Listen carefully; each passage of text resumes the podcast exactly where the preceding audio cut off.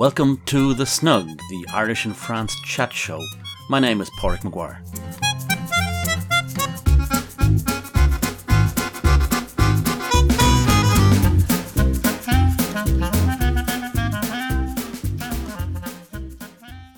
We're back in the snug, and my first guest of the new season is a Frenchman with a long and strong link with Ireland.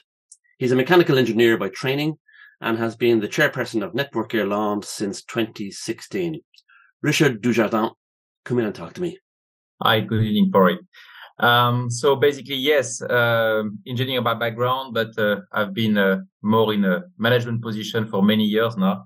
I'm 55, so I start to have a, a bit of uh, experience behind me. And um, yeah, I have strong links with Ireland. Uh, I spent uh, eight years living in Dublin.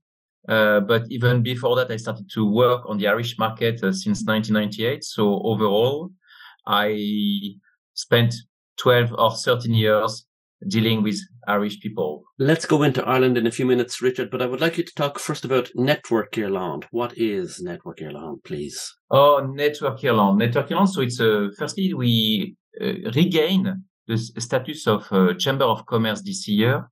So it's really um, an organization which promote uh, uh, the business link between Ireland and France.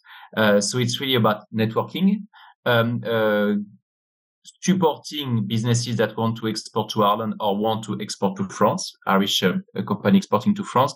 And basically we are complementary to the, what you call Team Ireland which in- includes IDA, Enterprise Ireland, Bord Bia, or Tourism Ireland, and of course the embassy. And what about French Administrative Association? Are you connected in any way with the French Department of, of Trade?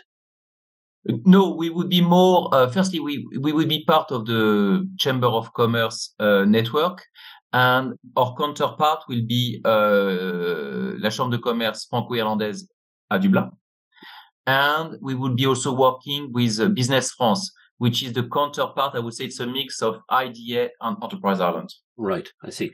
And so, how many members do you have? Do you, are your members companies or are your members individuals? Both. We have actually three uh, three type of members. You, you we would have what we call the pioneer member, and we went beyond the 30 this year. So it's really a, a high, um, a very high number. And it actually, it's, yeah, we never went higher than that. And really our ambition for 2024 is to go beyond the 40 because we have a nice momentum there. The same at business uh, member level, so which is the second level, so which is uh, uh, companies quite often when you would have the the pioneer member being large organization, business member would be more small to medium organization and we would have individual members, professional that want to be part of the network, but uh, without, let's say, having the representation of or being representing um, a, a, company. Right. Now, you said your connection with Ireland goes back a long way. Yeah. You've worked for Veolia, or you've worked for Veolia since 1992, is that right? Yeah, that was my first company. And you I joined there. Yeah. From there to London, and then you started working on Irish projects in at what time? So basically, um, after five years of experience, uh, I raised my hand to say I, I, would be keen to work abroad, and the group sent me to London. Uh, and at the time, um, the Irish market and the Irish government had decided uh, to, uh, for any new infrastructure, to grant the operation to the private sector hmm. because it was beginning of the Celtic Tiger, a lot of needs, and the idea was the state will build the infrastructure and then we grant the operation to the private sector. What was your first project on Irish? Very glamorous. Uh, so I was still based in London, and uh, I'm sure that you know Ringsend. Indeed. Uh, Ringsend, and there's a big wastewater treatment works over there. And at the time, uh, they were drying the sludge. So the sludge is the byproduct that you get from treating the wastewater. Uh, and they were drying the sludge and the first contract I got was to dispose of the sludge. And I uh, developed a partnership with uh, Liam Quinn uh, from Baltinglass. And basically, we were storing this dry sludge. And it was very, um, we had to be careful because, you know, dry product, when you store it with the dust, it can go on fire. So we had to monitor temperature or whatever. And then because there's nutrient value in this sludge, we were spreading it on farmland. So this is my first contract, and it was back in 98 or 99. Glamorous indeed, as you say. Yeah. Now, 1998, when you started working with Ireland, was a significant year in Irish history. And you've chosen a song that has a relationship with that date in history. Yeah, for sure. I mean, uh, I was based in London at the time, but uh, I started to work on the Irish market in January 1998. And by Easter, Good Friday happened, which was really uh, something that uh, the world was waiting for, uh, a, a sign of peace. And uh, for me, it was a kind of a sign also because, of course, I knew it more from the news than anything else because I didn't have at the time the Irishness that I would say I have today. Uh, but the feeling at the time was so big. I mean, and it was not only a matter for Ireland, but it was a matter for the States. It was a matter for uh, the UK, of course, but more generally for Europe that, uh, yeah, it struck in my mind and it's still there. And uh, that it has been great for the island of Ireland. For now, sure. this period was kind of the beginning of the end of the Troubles.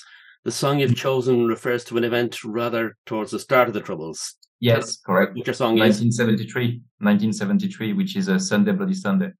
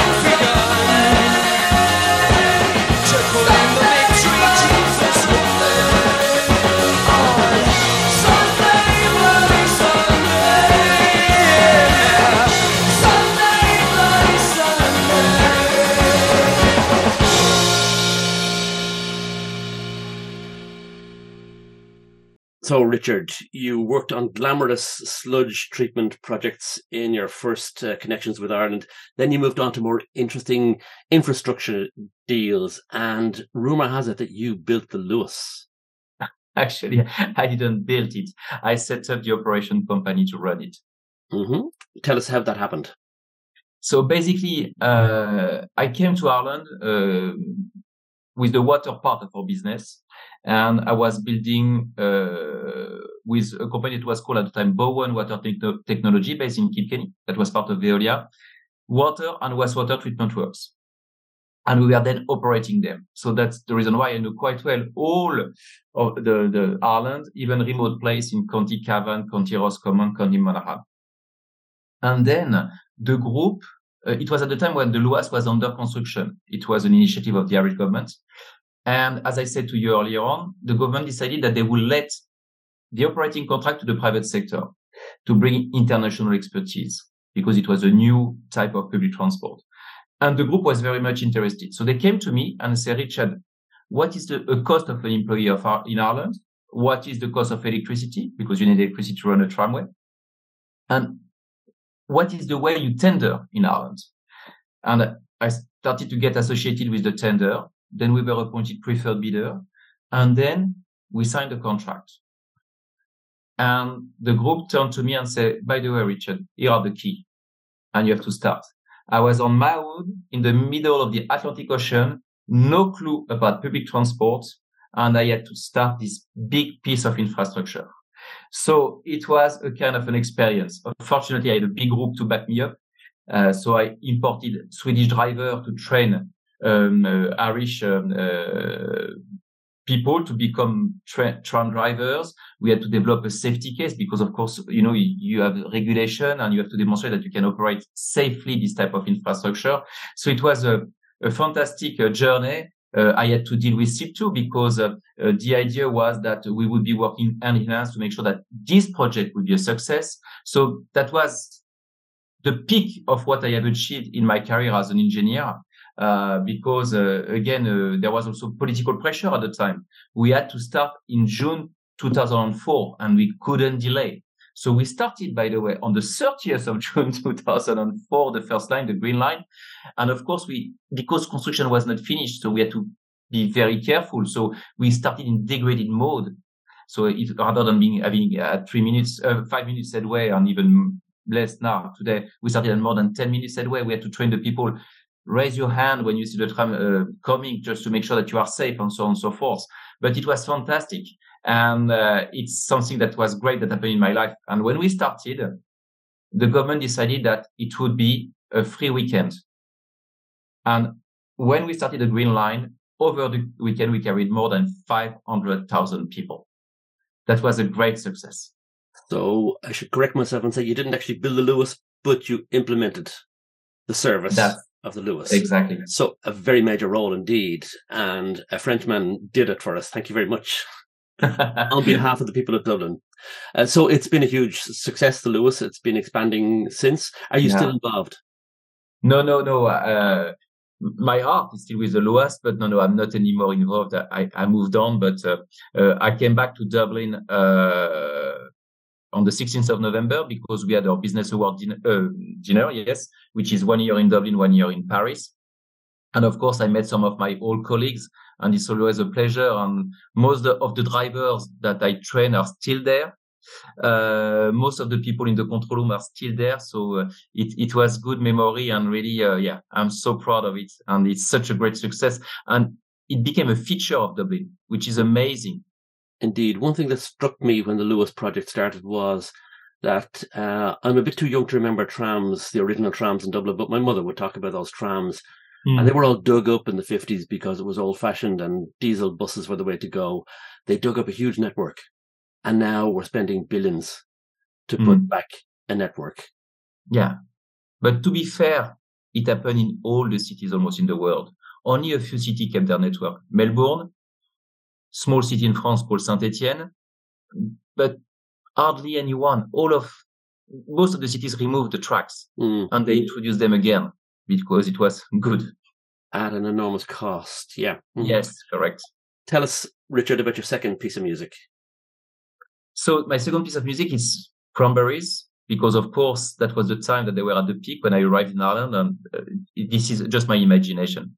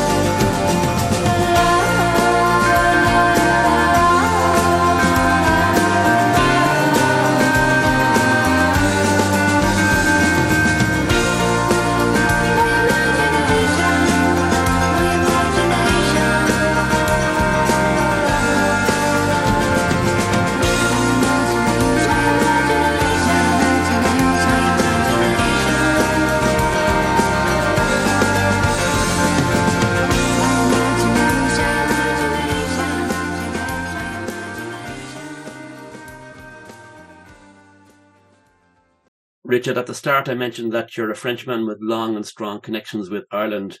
They're not just professional connections. Tell us about your family. So, yes, I have three sons. Um, actually, uh, the third one uh, was born in Dublin, in Holles Street. So, um, and actually, at the time, we missed uh, the, the opportunity to give him, a, a, at least for a second or a third, a first name, an, an, Irish one. Uh, and he's still very pissed off with us about it. but um, uh, it's, he's called Etienne. Uh, but uh, yes, uh, basically that was uh, even when we arrived. I mean, uh, my two sons were, oh, gosh, they were three and two years of age, and they grew up in um, in Dublin. They played in Lansdowne, so it was yeah, it's great memories. And actually, one good good memory is that when my son, it was maybe the last year we were uh, living in Dublin, or the one before 2007 or 2008. Uh, uh, I brought, and they were under 12 or something like that at the time. we brought with the club 40 kids on a tour. I had organized that we would play Stade Toulousain, and then the Biarritz Olympic, the BO. So it's great memory because 40 kids went uh, with 40 fathers. And my wife has a theory that if one of the kids would have been sick, the father would still have gone. this is just a theory because none of the kids were, went sick, but this is my wife's theory. So yes, this is really, uh, and we have really great memory about uh, our eight years in Dublin. Really great memory and still many friends over there. How long had you known Anne before you moved to Dublin? Oh gosh, uh, we met in 1990, got married in 1993, and we moved to Dublin in 2000. So we were together for 10 years. hmm I see. And now uh, back installed again in France. Yes, since uh, we spent altogether 16 years abroad, Mhm. three years London, eight years Dublin, five years Brussels, and we are back in uh, in Paris. Sorry, uh, since uh, 2013. Um, Veolia is a big part of your professional life, but it's not the only part of your professional life. What have you been doing since? Okay, so re- lately I moved to a, a big startup because it is a startup. It's a spin-off of a group called Engie, and that was taken over by another big organization which, which is called Bouygues, a big, a big French group. And uh, this startup is called Equans. Uh, this is um, uh, we provide uh, services uh, uh, related to energy. So basically, we are at the core of the energy transition. And uh, this is a very large uh, group because it's a, a 18 billion euro group employing close to 100,000 people. And is your skill or your background as an engineer significant to you, or is it more management? Uh, today I'm a bit of both, but I would say uh, uh, I'm really managing uh, now because I'm in charge of uh, uh, two large countries, the Netherlands and, and Switzerland. And altogether they represent 2.5 billion euro and uh, 13,000 people. So it's more about management. I see. Um, and do you expect to continue that, or have you other ideas or other other strings to your bow? Um, so I try to spend a bit of time. So firstly, I had Network Ireland. So, and I'm very much committed to grow even further the organization and the business relationship between our two countries. Um, and the second uh, thing I do is really to try to help young um, young pupils that uh, don't go to school anymore of the age of 15 and to try to bring them back on track for them to get a, um, a, a diploma, um, a certificate that gives them, give them some qualification. Uh, so it's called École de Production. So it's a, uh very small uh, uh, group of 10 to 12 people uh, that you train them really on the tool uh, and to give them a purpose. And the way we do is that basically they work for clients. So it's not as you are at school where you produce something or you learn something from no one just to get the, the, the, the, the, the skills. Here it's really what you do. It, it has a meaning because what you produce will be sold to a client. Mhm. And this is the way we try to bring them back. It's not an easy one, uh, but it's something I, I, I'm trying to spend a bit of time on that and trying to help them to find, to find a bit of financing for this type of school. So that is my uh, other, uh, I would say, hobby. Would you give us an example of a project that you work on with these young people? Oh, but it's um uh, it's it's really a school, uh, and um, the the one I'm looking after it's a school based in the south of uh, Paris, uh, south of Île-de-France, and we have two type of um, uh, education. One we tried uh, we help them to to use a machine tool, okay, to produce. Um, uh, gosh, I don't know the English word, uh, uh, but uh, yeah, to, to to to to work on metals or you know to produce pieces for the industry. And the second, um, and here it's it's in two years, and every time, every year, it's uh, 12 people. So we have 24 people altogether, and we have just opened um, last September another one, uh, which is to train them to become a um, um, electrician and to uh, uh, fit out uh, switch gear, electrical panel, or this type of things. Uh, and here it's the first year, so it's only 12 people. So together it's 36. So you see, it's a very little school, but they need a lot of atten- attention. Uh, so we recruit professional um, to for them to train them on the practice, Mhm. and then have a bit of teaching also for uh, more uh, classical education, like a bit of mathematics and a bit a bit of French, because sometimes they don't even speak French. So we try to also help them on, on that topic. So this is something that I'm not doing a lot. I'm just trying to help the school uh, again, finding some financing, proposing some ideas. Um, so, but yeah, it's, it's good to give a bit. Very interesting. Richard, I have one final question before we move into your last song. How close is your relationship with uh, Jean Dujardin? it should have come, of course. None, unfortunately. Damn, I thought we'd have an in there to a Hollywood star. Oh well, oh well, oh well. It's, it's, it's been very pleasant listening to your story and your personal life and your professional life. We're going to sign off with another piece of music. Have a go at pronouncing the title of this song. Yeah, so it's uh, Sinead O'Connor, and who unfortunately passed away recently, but I, I do like her voice, and I'll try to pronounce it. Okay, so it's Oroche Dehu Baha Valia. Close enough, Richard. It's O Roche de Vahawalya by Sinead O'Connor. And on that note, Richard, thank you very much for sharing your time with us. And I wish you a very pleasant evening. And of course, all the best for the future. Thank you very much for that, Corey. All the best to you.